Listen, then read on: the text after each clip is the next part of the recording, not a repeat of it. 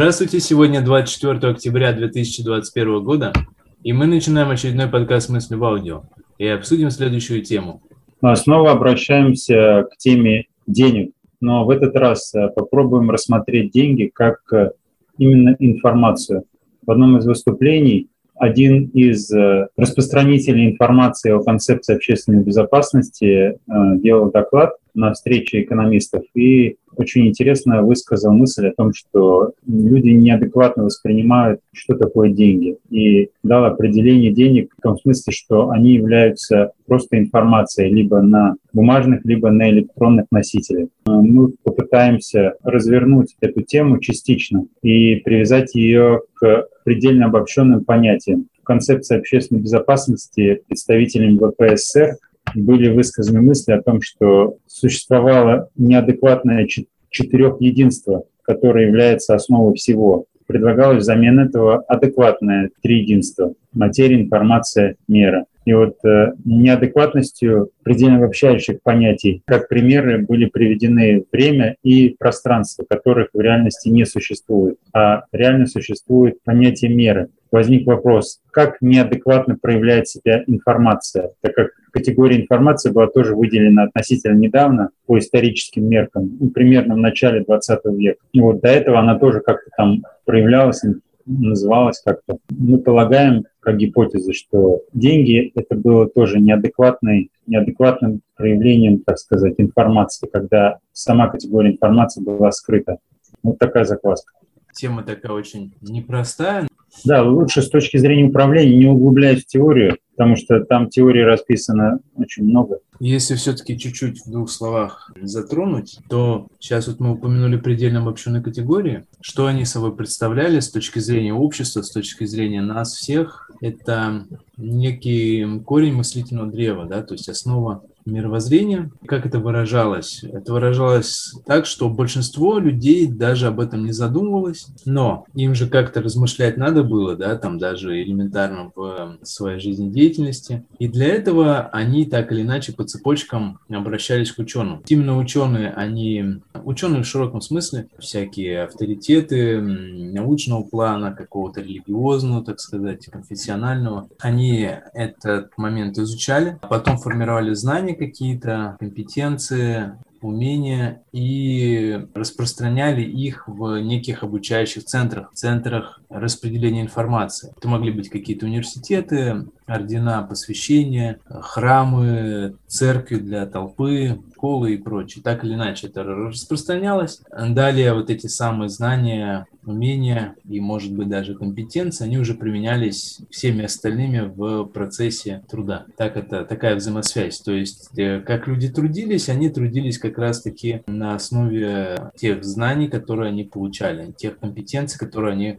может быть, формировали. Поэтому вот эта цепочка показывает один из вариантов, как предельно обобщенные категории влияли на жизнь других людей, всех остальных. Хотя большинство, если спросить, ты как мыслишь на основе триединства или четырехчленства, его этот вопрос поставит в тупик. Но так или иначе, люди размышляли и размышляют именно, если покопаются в себе, то либо на основе одной системы понятий, либо на основе другой системы понятий. Отчасти об этом говорилось в подкасте про двоичное троичное мышление, что вот есть же три единства и четырехчленства. Все-таки обыденная, так сказать, психика, психика обывателя, если сильно не задумывалась об этом, да даже психика ученых, если они особо тоже об этом не задумались, они больше, наверное, воспринимают не четырехчленство, а двучленство. С одной стороны, это материя энергия, да, а с другой стороны, это пространство и время. Это первое разделение, да, то есть э, материя, энергия – это то, что э, как бы мы ощущаем, да, вот стол трогаем, а пространство-время это какие-то характеристики, нам надо что-то там вот с этим сделать, мы смотрим, ага, такой размер пройдет, не пройдет вот в дверь, там, скажем. Это первый момент, а второй момент это статика, динамика, то есть а, материя это что-то статическое, да, вот мы видим стол стоит. А энергии мы берем и этот стол переносим, да, вот, и что-то затрачиваем. То же самое пространство, это вот стол стоит, он занимает место, грубо говоря, да. Время – это мы смотрим, как стол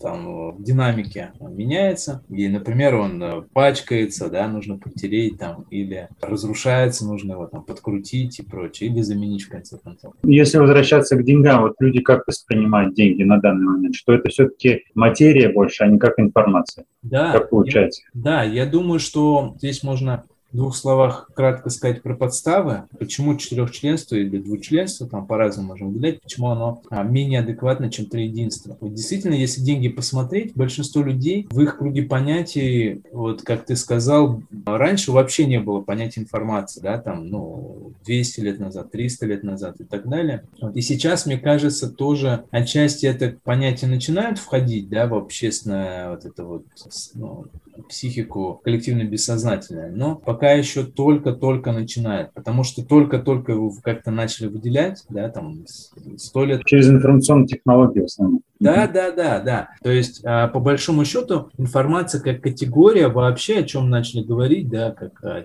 о каком-то явлении, началась именно вот с появлением информационных технологий, а, именно в современном толковании, да, вот это вот computer science, э, наука информатика возникла, вот об этом начали говорить где-то, ну да, там 50-100 лет назад, с, э, с появлением кибернетики и прочих наук вот этих, то есть где-то в 30-е годы, там в 40-е, в 50-е.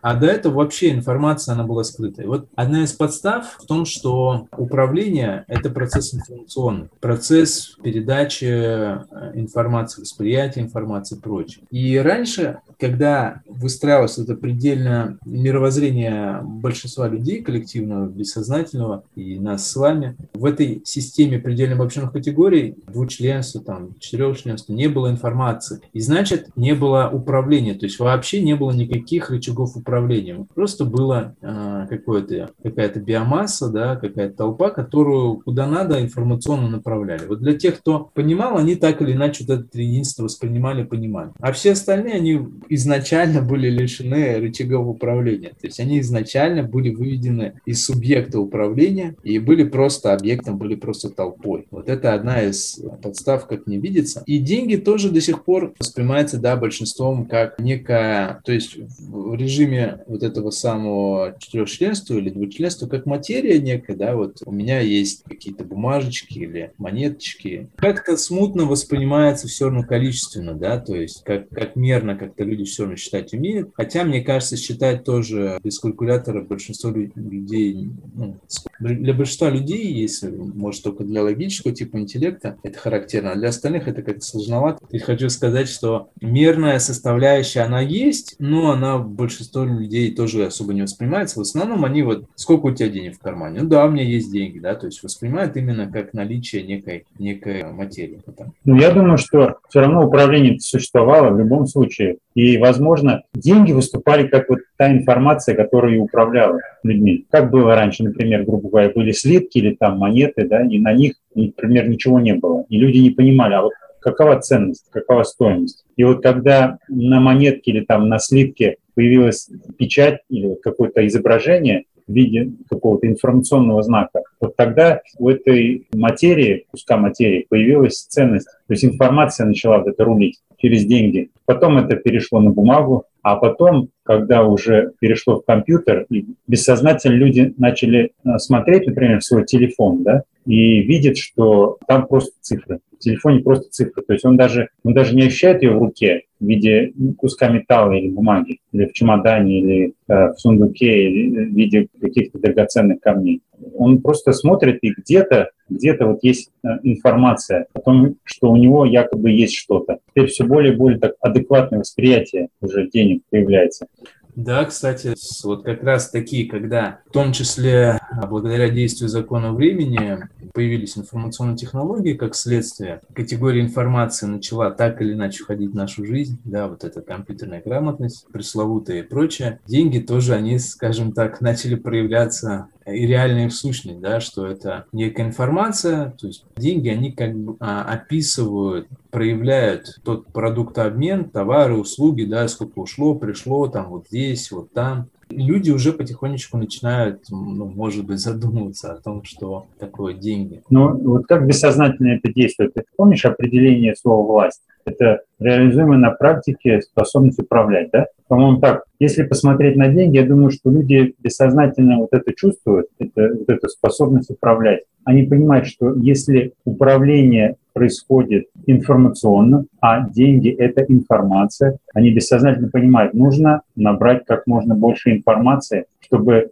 иметь возможность управлять чем-то, то есть иметь вот эту вот власть, контролировать процессы. Я думаю, что это происходит бессознательно. Надеюсь, что то, что мы сейчас говорим, не что-то высосанное из пальцев, какая-то там демагогия. Но в целом, мне кажется, что есть что-то в этом. То есть люди бессознательно вот это воспринимают. Но мне нужны не, не материально даже, а вот мне нужна возможность управлять, рулить. Я хочу, чтобы я контролировал. Поэтому идет вот эта жажда денег, жажда. Хочу управлять. Здесь, может быть, продолжая эту мысль, можно сказать, что хочу управлять, ну, здесь по разным типам интеллекта по-разному, и, может быть, у большинства, у большинства или у многих людей э, не только хочу управлять, а хочу как бы устойчивости по предсказуемости. Хочу устойчивости и хочу предсказуемости. Гарантии, что я завтра с голоду, то есть у меня будет э, какая-то устойчивость, а устойчивость как мне обрести, как мне обрести?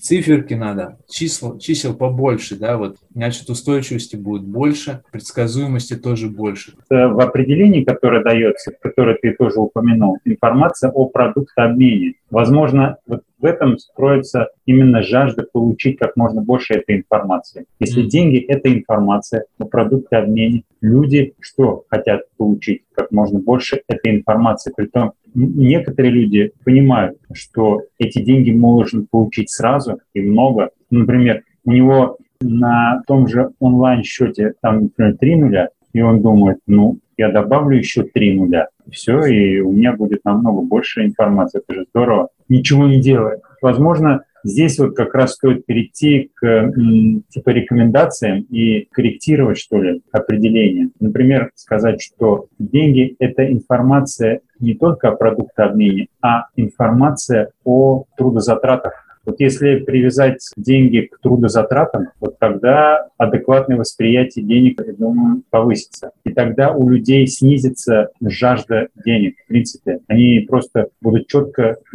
ассоциировать вот эти два слова, себе два понятия в голове. Это вот эта вот накопленная информация и а, затраченная трудовая деятельность. Тогда э, такой жажды, наверное, не будет, мне так кажется. И вот в этом смысле сейчас уже можно перейти к тому, как это реальности, в реальности, вот сейчас, чтобы там, не говорить, что это сейчас какая-то демагогия, что в реальности уже было. И мы опять возвращаемся в сталинский период, когда были введены так называемые трудодни. Вот. И мне кажется, вот понятие трудодни это был как раз, не знаю, первый раз в истории или, или, или может быть, это было до этого, но мне кажется, это вот очень адекватным восприятием денег. Это было реальное отображение действительности с точки зрения денег денег как информации. Люди трудились, и им за это давали трудодни. Чтобы вот эту мысль дискредитировать, потом э, либерасты высмеивали. Я, я тоже слышал, к сожалению, даже вот от родных о том, что вот ты представляешь, вот, ну, мы трудились, и нам даже денег не давали, а просто записывали палочкой на бумажке, записывали, что там трудодень. А вот эта вот палочка в записи где-то там в журнале, она, в принципе, и является реальными деньгами. Это вот, вот это вот и есть реальные деньги. То, что, то, к чему люди бы не стремились, вот как к наживе, как, э, как э, к реализуемой на практике возможности управлять, а как, э, ну, то есть я вот выразил мысль, ну да, кстати, очень интересная мысль, что не просто, да, как скупой рыцарь накапливать циферки, раньше как материю, да, то есть люди вообще не понимали, что это просто вот надо накопить, потому что, ну, как-то бессознательно он ощущал, чем больше у меня вот этого лежит, тем... Да, значит, в сундуке. Да, в сундуке, в... вот он у него там на треть закон, он хочет, чтобы было чтобы прям вот крышка еле-еле закрывалась. Вот это была цель. Да, то есть сама цель просто наполнить. Он даже не понимал, сколько он это, а, с этого получит, сколько чего. И здесь можно вспомнить э, линь большой, линь маленький, что один богач попал на необитаемый остров, и там было очень много золота. И он вначале начал сгребать это золото. Там были другие богачи, и они ему почему-то не мешали. Он начал сгребать, сгребать. Потом увидел, что один из богачей кидает какие-то вот эти золотые крупинки в воду. Начал его колотить, кричать, ты что, это же ценность. Он говорит, а что ты на эту ценность-то приобретешь? Еды здесь нет, ничего нету. Ну, вот, вот так люди воспринимали. Потом начали вот с появлением информации более адекватно воспринимать. И сейчас пришло время, видимо, еще более адекватно воспринимать, как было сказано, да, то есть привязывать именно к реальным затратам, чтобы иначе эти циферки ж каждый может себе бесконечно накручивать. Вот эти цифры, эти числа, они же тем и характерны, что они, если вот воспринимать их просто как некую информацию, то нету никакой регуляции получается, да, нету никакой привязки к реальности. То есть можно бесконечно эти цифры накручивать, что мы видели в криптовалютах, биткоинах всяких, эфирах и так далее. Когда биткоин сегодня стоит там одну 100 тысячную рубля, а завтра стоит там, 5 миллионов рублей, да, грубо говоря, такие колебания, которые показывали неадекватность информации и, в принципе, ну, для думающих людей какие-то моменты тоже стали понятнее. Привязывать как-то к реальности, один из способов привязки, это вот, как я насколько услышал, это привязка к трудозатратам, а это можно выразить в трудоднях, и это, э, я так понял, тоже уже в какой-то степени в колхозах, насколько я понимаю, да, в времена Сталина, ну, а потом во времена Хрущева уже было дискредитировано. В 1959 году Хрущев убрал это. Он ввел гарантированные зарплаты, и тем самым он просто убрал мотивацию трудиться на, на все общество, на коллектив.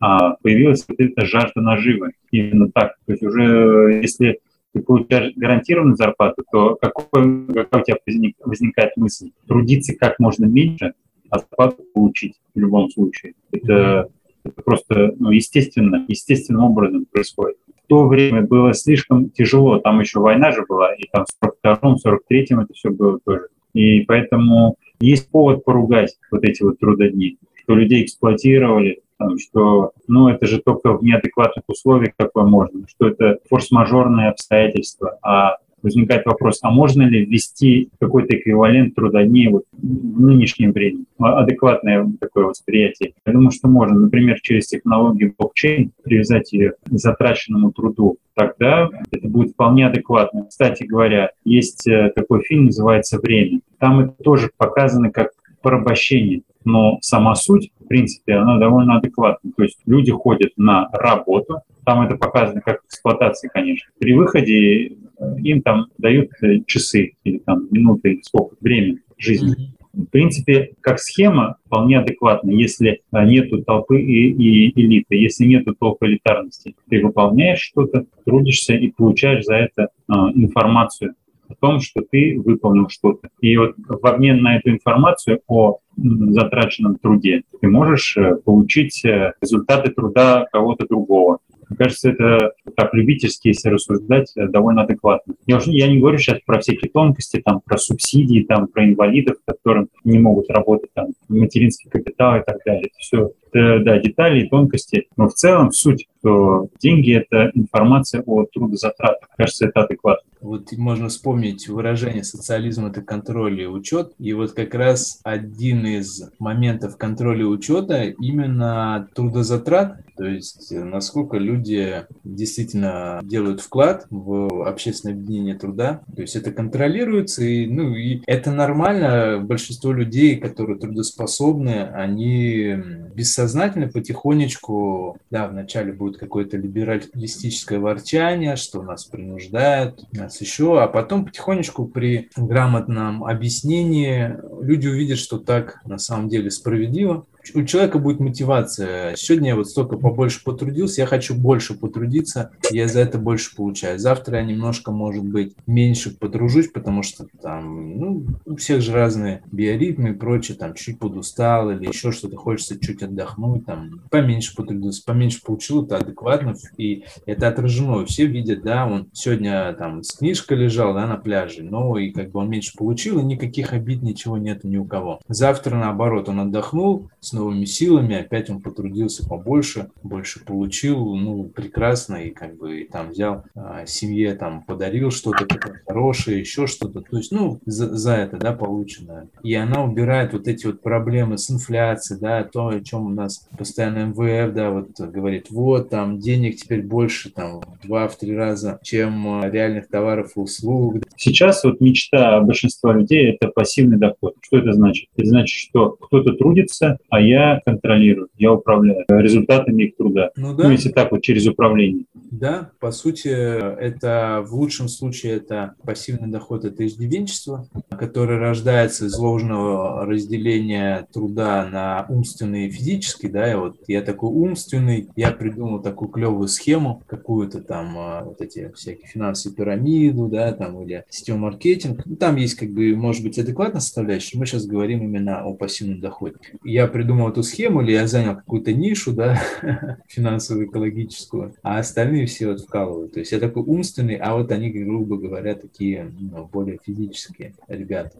Мне кажется, одно из э, проявлений в этом. А в худшем случае это паразитирование, которое опять порождает инфляцию, потому что ну, вот этот индивид, он же не трудится, и по большому счету он тоже в том числе порождает инфляцию, потому что он, не трудясь, получает какое-то э, деньги, да, вот эти самые финансы, получается. Мне mm-hmm. кажется, в том числе порождается вот этой пустотой, отсутствие труда, как, как некий метастаз, что ли, не знаю. И вот это вот тоже элемент уже социального паразитирования возникает, к сожалению, из пассивного дохода. Поэтому вот эта тупиковая идея, вот я могу пример привести. Насколько я помню, трудодни появились в 30 году. В 35 году Сталин выступал перед колхозниками, и есть цитата такая, я прочитаю. Трудоднями колхоз освободил женщину. Она теперь работает уже не на отца, пока она в девушках, не на мужа, когда она замужем, а прежде всего на себя. Колхозный строй делает женщину трудовой, равной всякому мужчине. Вот. Люди же мечтают, ну там, некоторые мечтают же о равноправии и так далее. Вот здесь э, получается некое такое равноправие. То есть ты трудишься честно и получаешь. Даже какой-то мере труд не только облагораживает, да, как кто-то говорит, он в какой-то мере даже освобождает. Ну да, то есть, от, э, к сожалению, пока еще в коллективном бессознательном на сфере есть всякие неприязнь, которую мы пока еще не, не устранили друг другу, чисто вот такая животная, основанная на конкурентности, на инстинктах. Труд каждого и адекватная его, скажем так, оценка в трудоднях позволит каждому быть независимым от вот этих вот неадекватных неадекватных всяких э, притязаний, да, что там я тут отец, ты там молчи, короче, да, там, ну, сегодня там набухался, все там, ну, дрожите все, ну, типа такого, да, или там муж, там, или наоборот, жена, ты там сиди дома, а как бы человек трудится, он получает, и в принципе он уже испытывает тем самым меньшее давление, он уже не иждивенец, даже если, ну, раньше же бывало такое, что в семье там дети или муж или жена много трудится, как бы, а ну, ни хрена за это не получает. А здесь все адекватно. Я потрудился побольше, да, и получил вот эти ну, оценку в трудоднях, и за это получаю, могу получить больше благ. Если вы на меня давите, но как бы за счет трудодней вот это давление снижается. Зависимость от других людей. Да, да? зависимость и, неадекватных притязаний, именно неадекватных. Это не значит, что каждый теперь расходится по своим углам или вообще там э, разъезжается куда-то, семьи распадаются. Речь не об этом, а речь именно о тех моментах, пока еще неадекватных притязаний, вызванных остатками животных инстинктов, которые пока еще присутствуют. И тем самым, в том числе как побочный эффект от трудодней, будет снижение. Люди начнут задумываться, а насколько нужно мне вообще вот эти вот неадекватные притязания, вот эту э, неприязнь проявлять. Может, мне надо... Да, и и у людей перестанет вот эти мечты стать миллиардером. Это глупости. Вот. Они просто скажут.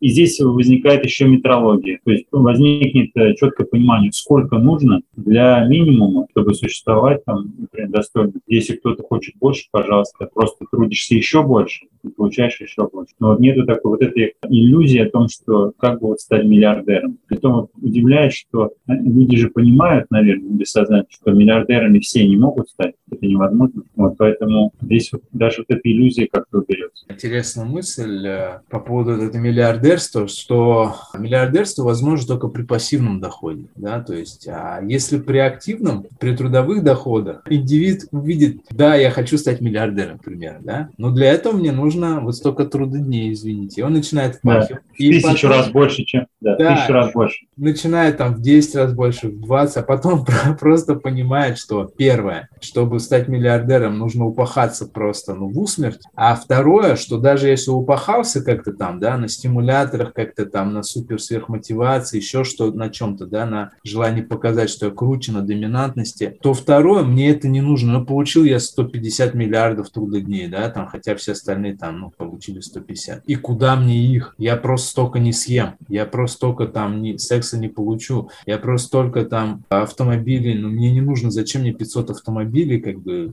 они все сгниют там и прочее. То есть он потом поймет, ну, надеюсь, если он не, не сумасшедший, ну, что ну, мне столько и не надо, благ э, и прочее. И третье, моя доминантность вот этого, да, как бы, ну, люди под, ну, подумают, пожалеют даже, скажут, ну, как бы, ну, ну, купил он на эти трудодни там 500 машин, они у него стоят, он там, и, и, и что? И человек успокоится, и социальное напряжение еще спадет. И здесь еще такой момент возникает, если действительно деньги привязать к трудовой деятельности, то будет больше счастливых людей. Потому что если люди будут трудиться ровно столько, сколько нужно, не, не без иллюзий трудиться именно на коллектив, стараться и получать от коллектива, то вот это вот само способ взаимоотношения внутри коллектива, даже вот этот денежный, он э, будет поднимать настроение, будет людей делать более такими счастливыми, то есть частью чего-то большего, то есть более счастливыми. Интересный, да, такой тоже эффект. Здесь еще могу две мысли еще в двух словах о том, что деньги или финансы,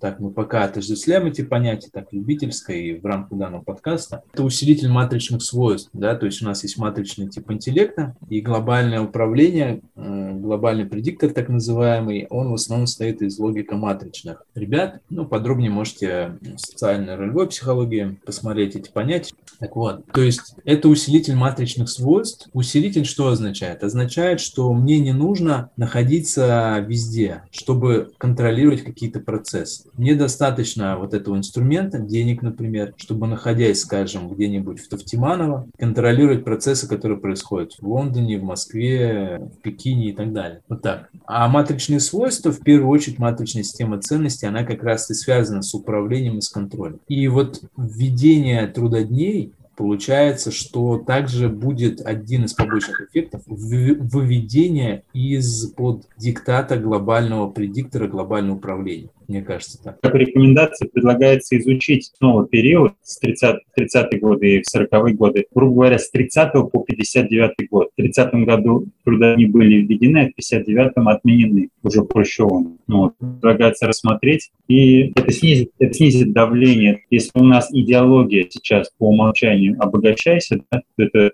то есть то, с чем люди просыпаются, и то, с чем люди ложатся, и то, что мотивирует все их действия то, возможно, она снизит вот это давление на психику в виде вот этой идеологии. Потому что эта идеология не позволяет людям раскрыться до конца, потенциал раскрыть. Она постоянно давит. Люди, вот, например, боятся заниматься творчеством. Они говорят, нет, нет, нет, творчество — это хорошо, конечно. Хочется играть, хочется там творить, сочинять и так далее, но надо зарабатывать. Надо получить как можно, урвать побольше. Вот эх, когда урву, вот тогда я займусь творчеством. Да, есть такой момент. Но это, конечно, иллюзия.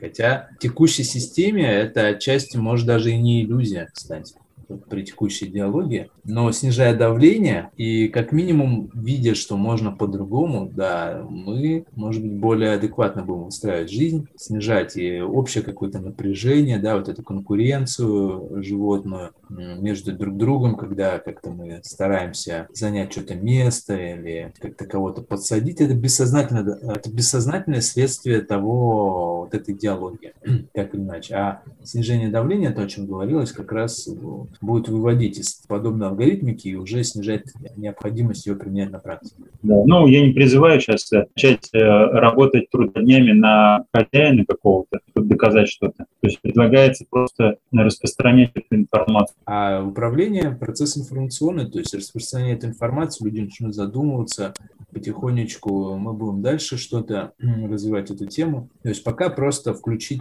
эту информацию в свою систему понятий. И еще один момент тоже в двух словах, это то, почему привлекательны деньги. Один из аспектов, как мне кажется, в том, что они именно привлекательны своей предельной обобщенностью. То есть отсюда возникает такое выражение, как деньги не пахнут. Да? То есть неважно, откуда деньги пришли, важно, что я на них могу э, вследствие их предельной обобщенности могу приобрести ну, практически все, что угодно. Да? То есть и еду, и средства передвижения, автомобили, какую-то роскошь там, э, и так далее, и так далее. Вот это вот в текущей системе, в текущей идеологии тоже привлекательно. Поэтому, мне кажется, это один из мотиваторов или стимуляторов, которые заставляют людей приобретать как можно больше вот этих самых денег. И плюс э, любыми способами, да, то есть деньги не пахнут. Неважно, я там... Главное как-то потом, ну, чтить уголовный кодекс, да, как говорил известный персонаж, а остальное неважно. Потом уже люди забудут и будут видеть только нули на моем банковском счету и все. И я стану королем. А в новой системе трудодней получается, что предыстория получения денег тоже важна, так ведь? То есть, мне кажется, э, трудозатраты важны, но еще важно, на что тратятся трудозатраты. Да? Одно дело там э, на убийство людей, да, там, или продажу э, проституток, а другое дело, тоже же можно много трудиться,